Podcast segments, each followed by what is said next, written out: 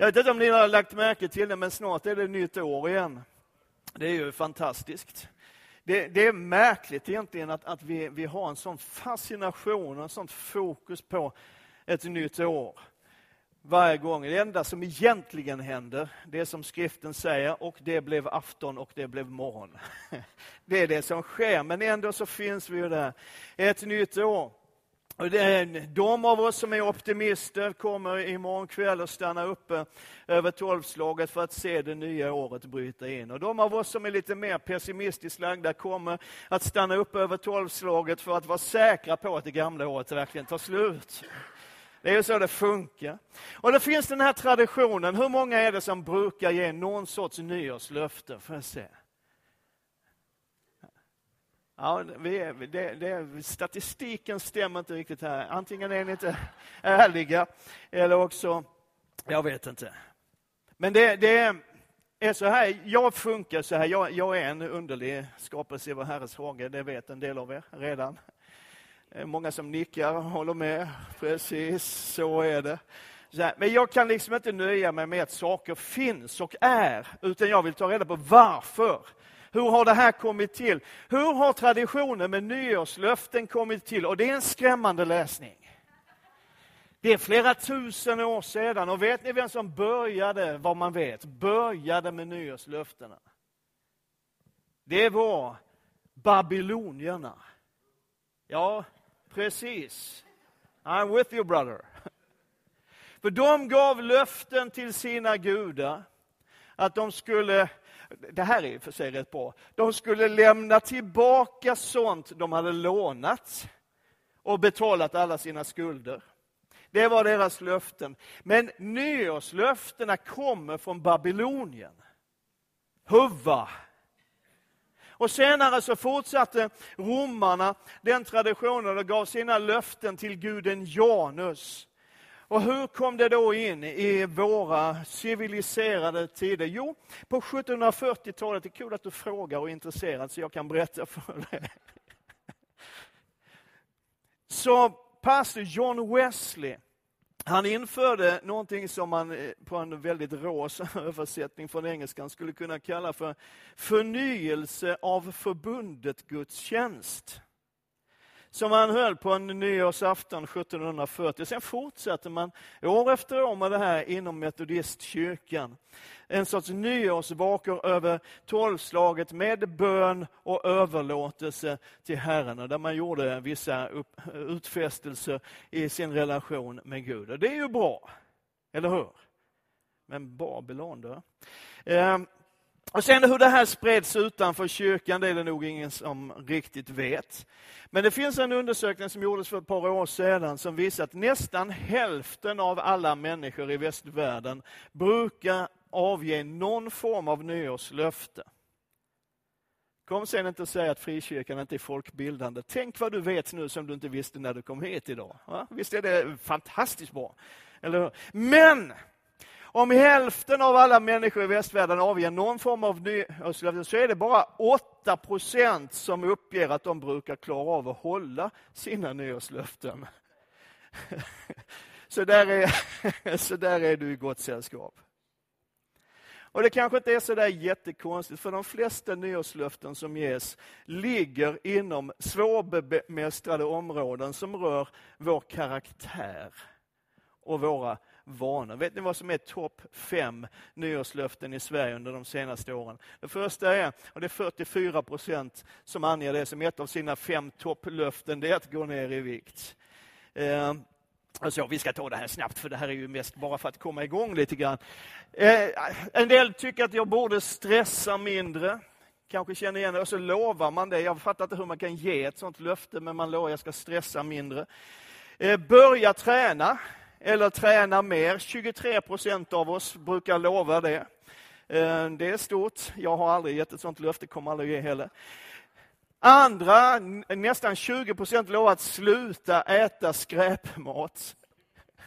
Ja, själv kan jag lova att jag ska fortsätta med det. 16,5 procent, jag tänker lära mig någonting nytt det här året. Eh, och sådär. Och det finns, finns en massa annat också. Och det är ju goda intentioner alltihop. någonstans. Men inte alltid så lätta att fullfölja, vilket både du och jag vet. Och det är ju lite grann så här att, att, att handlingar, att utan handlingar så är goda intentioner ingenting annat än just det, goda intentioner. Det krävs ju någonting av oss för att det ska bli verklighet. Man börjar inte träna av sig själv, utan då får man ta sig till gymmet, eller vad det nu är. Men någonstans så ligger det i din och min natur som människor att försöka förbättra oss själva. Vi gillar den tanken. Vi vill bli bättre människor, hur man nu definierar det. Godare människor, snällare, mer positiva, i bättre form och tar mer tid för sånt som är viktigt och mindre tid för det som inte spelar någon roll egentligen. Och så vill vi, men vi misslyckas så väldigt ofta. Eller hur? Ja. Och då kan man fundera på varför är det så? Varför klarar inte du och jag att leva upp till alla våra goda intentioner och föresatser och det vi egentligen skulle vilja? Och därför att vi befinner oss i en ständig kamp och en väldigt ojämn kamp mellan det vi vill och det vi faktiskt klarar av. Paulus skriver så här, och du känner antagligen igen det här bibelcitatet från Romarbrevets sjunde kapitel. Det goda som jag vill gör jag inte. Men det onda som jag inte vill, det gör jag. Och det blir som om vi på något sätt kastas fram och tillbaka eller balanserar på en ganska slak lina mellan de vi är och de vi skulle vilja vara. Och det är där någonstans som våra löften till nyår och vid andra tillfällen, vår strävan och våra försök kommer igenom handlar om att försöka bli lite mer de vi skulle vilja vara. Men så vet vi inte riktigt hur det ska gå till. Och grejen är att vi är lurade, vi är grundlurade, vi är fett lurade. För vi lever någonstans i en illusion att våra problem, det som gör oss till någonting som vi inte vill vara och som, som hindrar oss från att fullt ut vara det vi skulle vilja vara, att det problemet ligger utanför oss själva.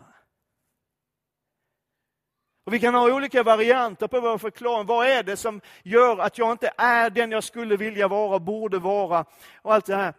Men det är alltid någon annans fel. Där sammanfattas det. Det är vår uppväxt, det är vår uppfostran, det är vårt genetiska arv. Mamma och pappa var sådana, så därför är jag sån här. Det är samhällets fel, det är skolans fel, det är regeringens fel. Och det håller inte att skylla på regeringen, för vi har ingen. Och vet, vi har också lärt oss att lösningen, svaret på alltihopa finns inom oss själva. Om vi kan hitta oss själva, om vi kan förverkliga oss själva, om vi utvecklar och maximerar vår potential, så kan vi bli allt vad vi drömmer om. When you wish upon a star. Men sanningen är precis tvärtom. Problemet det som gör oss till någonting som vi inte vill vara, som hindrar oss från att fullt ut kunna vara de människor som vi vill vara, finns inom oss själva. Och du vet att jag älskar att uppmuntra. Så det, det jag vill uppmuntra dig med idag, det är att tala om för dig, och du har hört mig säga det förut, ditt största problem är du själv. Mitt största problem är du själv. Nej, jag själv.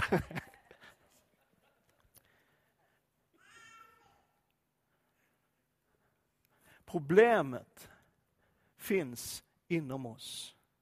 Oförmågan att vara de vi skulle vilja vara. Och svaret och lösningen finns inte i oss själva, utan utanför oss själva i Jesus Kristus.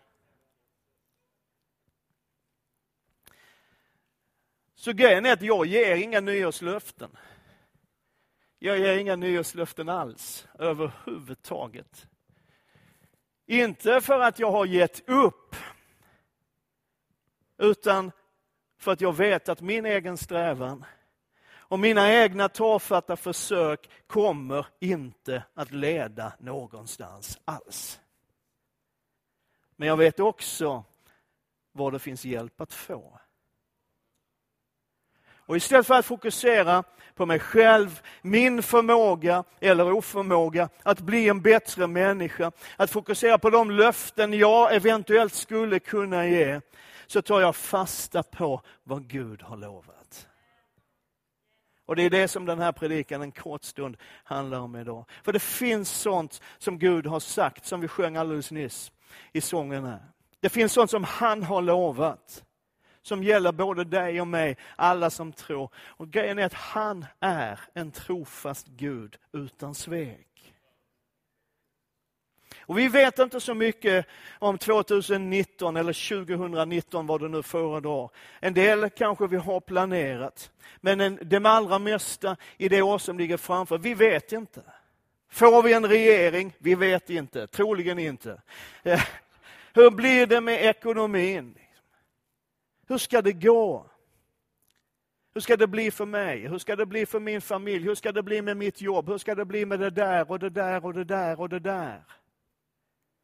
Och Det kan finnas inför ett nytt år både förväntan och oro. Och för de allra flesta så, så är det väl någon sorts mix av både och.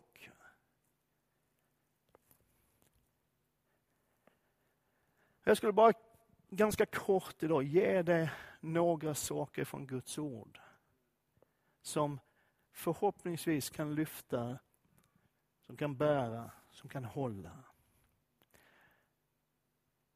För oavsett hur det blir,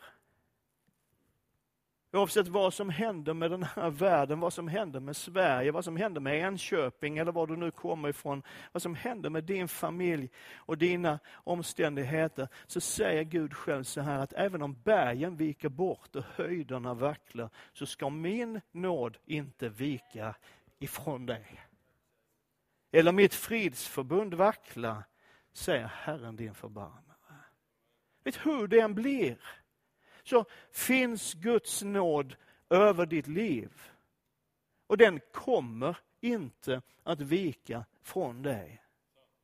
Hur den ser ut.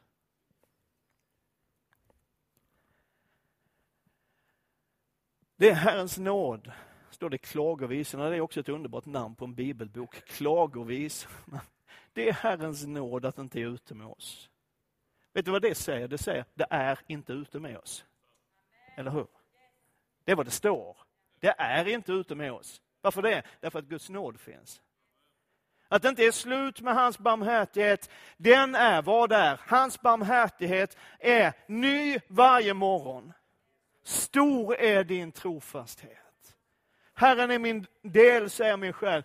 Därför hoppas jag på honom jag försöker säga det idag, det är att det år som ligger framför kommer det att hålla att hoppas på Herren. Då också. För ett år sedan, ganska exakt, i min nyårspredikan så jämförde vi två texter från Jesaja. Det är två texter som på något sätt tycks säga emot varandra. Hur många minns det? Ingen? En? Ja, de andra har fattat vad det står i de texterna, eller i en av de texterna. Det står nämligen så här, i Jesaja 43.18. Tänk inte på det som har hänt. Så du som inte minns vad jag talade om förra nyårsafton, du, du, du har gjort rätt. Tänk inte på det som har hänt. Bry er inte om det som var förr. Det är Jesaja 43 och 18. Tänk inte på det som har hänt, bry er inte om vad som var förr. Tre kapitel senare. Kom ihåg det som har hänt. För länge sedan. För jag är Gud och det finns ingen annan Gud, ingen som jag. Och då kan man fundera på, hur ska han nu ha det här? Tänk inte på det som har varit, kom ihåg det som har varit. Vilket är det? Vilket är det som gäller? Och det är förstås båda. Det är klart att det är båda, det här är Guds ord. Så båda gäller. Det första handlar om alla de nederlag som folket har lidit, svårigheter de har gått igenom, motgångar som har drabbat dem, eländes elände. Och Gud säger till dem, tänk inte på det där längre. För nu gör jag någonting nytt. Och Det andra bibelstället det är en påminnelse om hur Gud har varit med i allt detta. Hur han har tagit hand om dem, hur han har fört dem igenom svårigheterna, eländes elände, hur han har styrkt dem och hur han har hjälpt dem. Och så säger Gud, det kan ni komma ihåg. Det står så här i psalm 46, den elfte versen, jag älskar den, den bibelversen. Bli stilla och besinna att jag är Gud. Och Det här med att bli still, det har jag svårt för. Det har jag haft ända sedan jag var liten, svårt att sitta still. Eh, och sådär. Men grejen är att det här handlar egentligen inte om någonting rent fysiskt, liksom sitt ner och ta det lugnt. Utan det hebreiska ordet som används här på en del andra ställen betyder bokstavligen, lyssna noga nu för det här är så viktigt. Det betyder bokstavligen att släppa taget. Är du med nu? Att släppa taget om någonting. Så det Gud säger i det här bibelsammanhanget, det är släpp det där som har plågat dig. Släpp det där som du inte hittar lösningen på. Släpp, bli stilla, släpp de där orättvisorna. Släpp det där som någon sa till dig som sårade dig. Släpp det där som inte blev som du trodde att det skulle bli. Släpp det där som hela tiden ligger som ett mörkt ok över hela ditt liv, som en blöt grå filt. Släpp det! Och inse att jag är Gud. Samma uttryck finns i Andra Mosebok när Mose talar från Gud till folket och säger Herren ska strida för er och ni ska släppa det. Släpp det. Det finns så mycket grejer som, som, som du har burit på under det år som ligger bakom. Oförrätter, orättvisa, hårda ord, missförstånd, konstiga saker som har hänt. Allt möjligt elände som vi människor ganska ofta är bra på att åsamka varandra.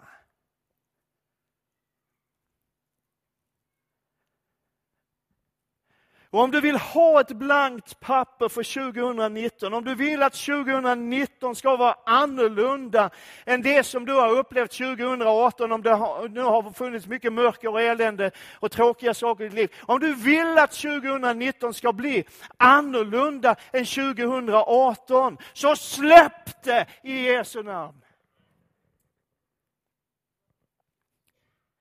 Därför det är inte din strid.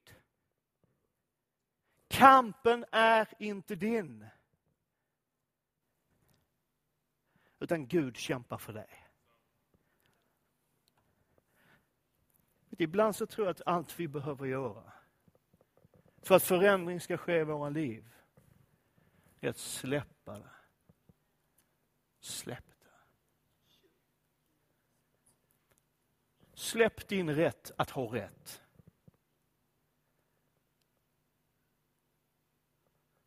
Jag, jag känner till familjer, släkter som har förgiftats år efter år efter år.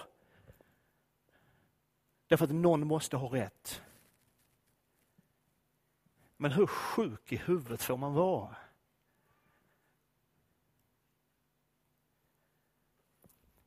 Om 50 år är det ingen som bryr sig om du hade rätt eller fel. Ja, men han sa så. Släpp det. Hon gjorde så. Släpp det.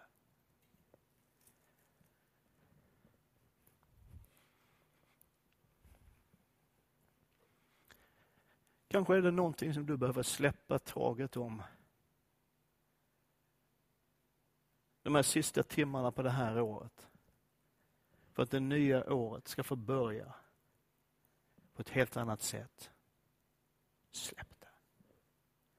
Jag har fått ett ord, det är egentligen ett väldigt tydligt tilltal. Jag sa till Peter, det är det här jag kommer att predika över. Nu är jag snart klar, nu kommer det.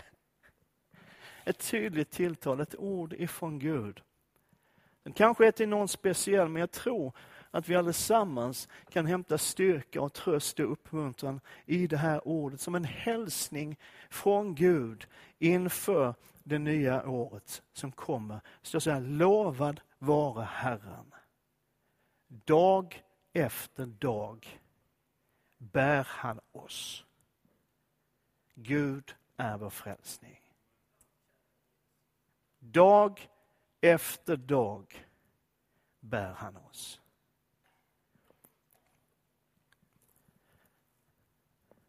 Dag efter dag bär han dig. Och det kommer inte att förändras. Det är ett löfte från Gud själv. Och det kommer inte att förändras hur dina dagar än ser ut. Det är hans löfte till dig. Långt mycket bättre än något enda nyårslöfte du skulle kunna ge själv. Dag efter dag bär han dig. Och du, vet, du kommer aldrig någonsin att vara någonting annat än älskad av Gud. Det kommer aldrig att förändras. Du är älskad av Gud igår, du är älskad av Gud idag. Du kommer att vara älskad av Gud imorgon också. Det är liksom inte villkorat någon endastans. Vi har fått för oss det ibland. Ja men Gud är fantastisk, nåden är, är oändlig. Men det finns ett men kopplat till allting som, som liksom Gud gör för oss. Vi har fått för oss det. Det finns ett men. Liksom. Ja, men nåden är där, men jag måste ju göra min sak. Frälsningen är gratis, men jag måste ju ändå åtminstone säga ja. Eh, speciellt pingstvänner tror att det är så. Jag är pingstvän. Ehm, jag tror inte att det är så. Alltså, det finns inga män. Det fin ja, jo, det gör det. Jag är en ståtlig man. Men det är inte kopplat några villkor till Guds kärlek och omsorg och nåd och stöd och tröst och hjälp i ditt liv. Det finns inga villkor. Han ger det. Det är det som är nåd. Du kommer alltid att vara älskad av Gud. Och jag kan berätta en hemlighet för dig. Gud kommer inte att tröttna på dig nästa år heller.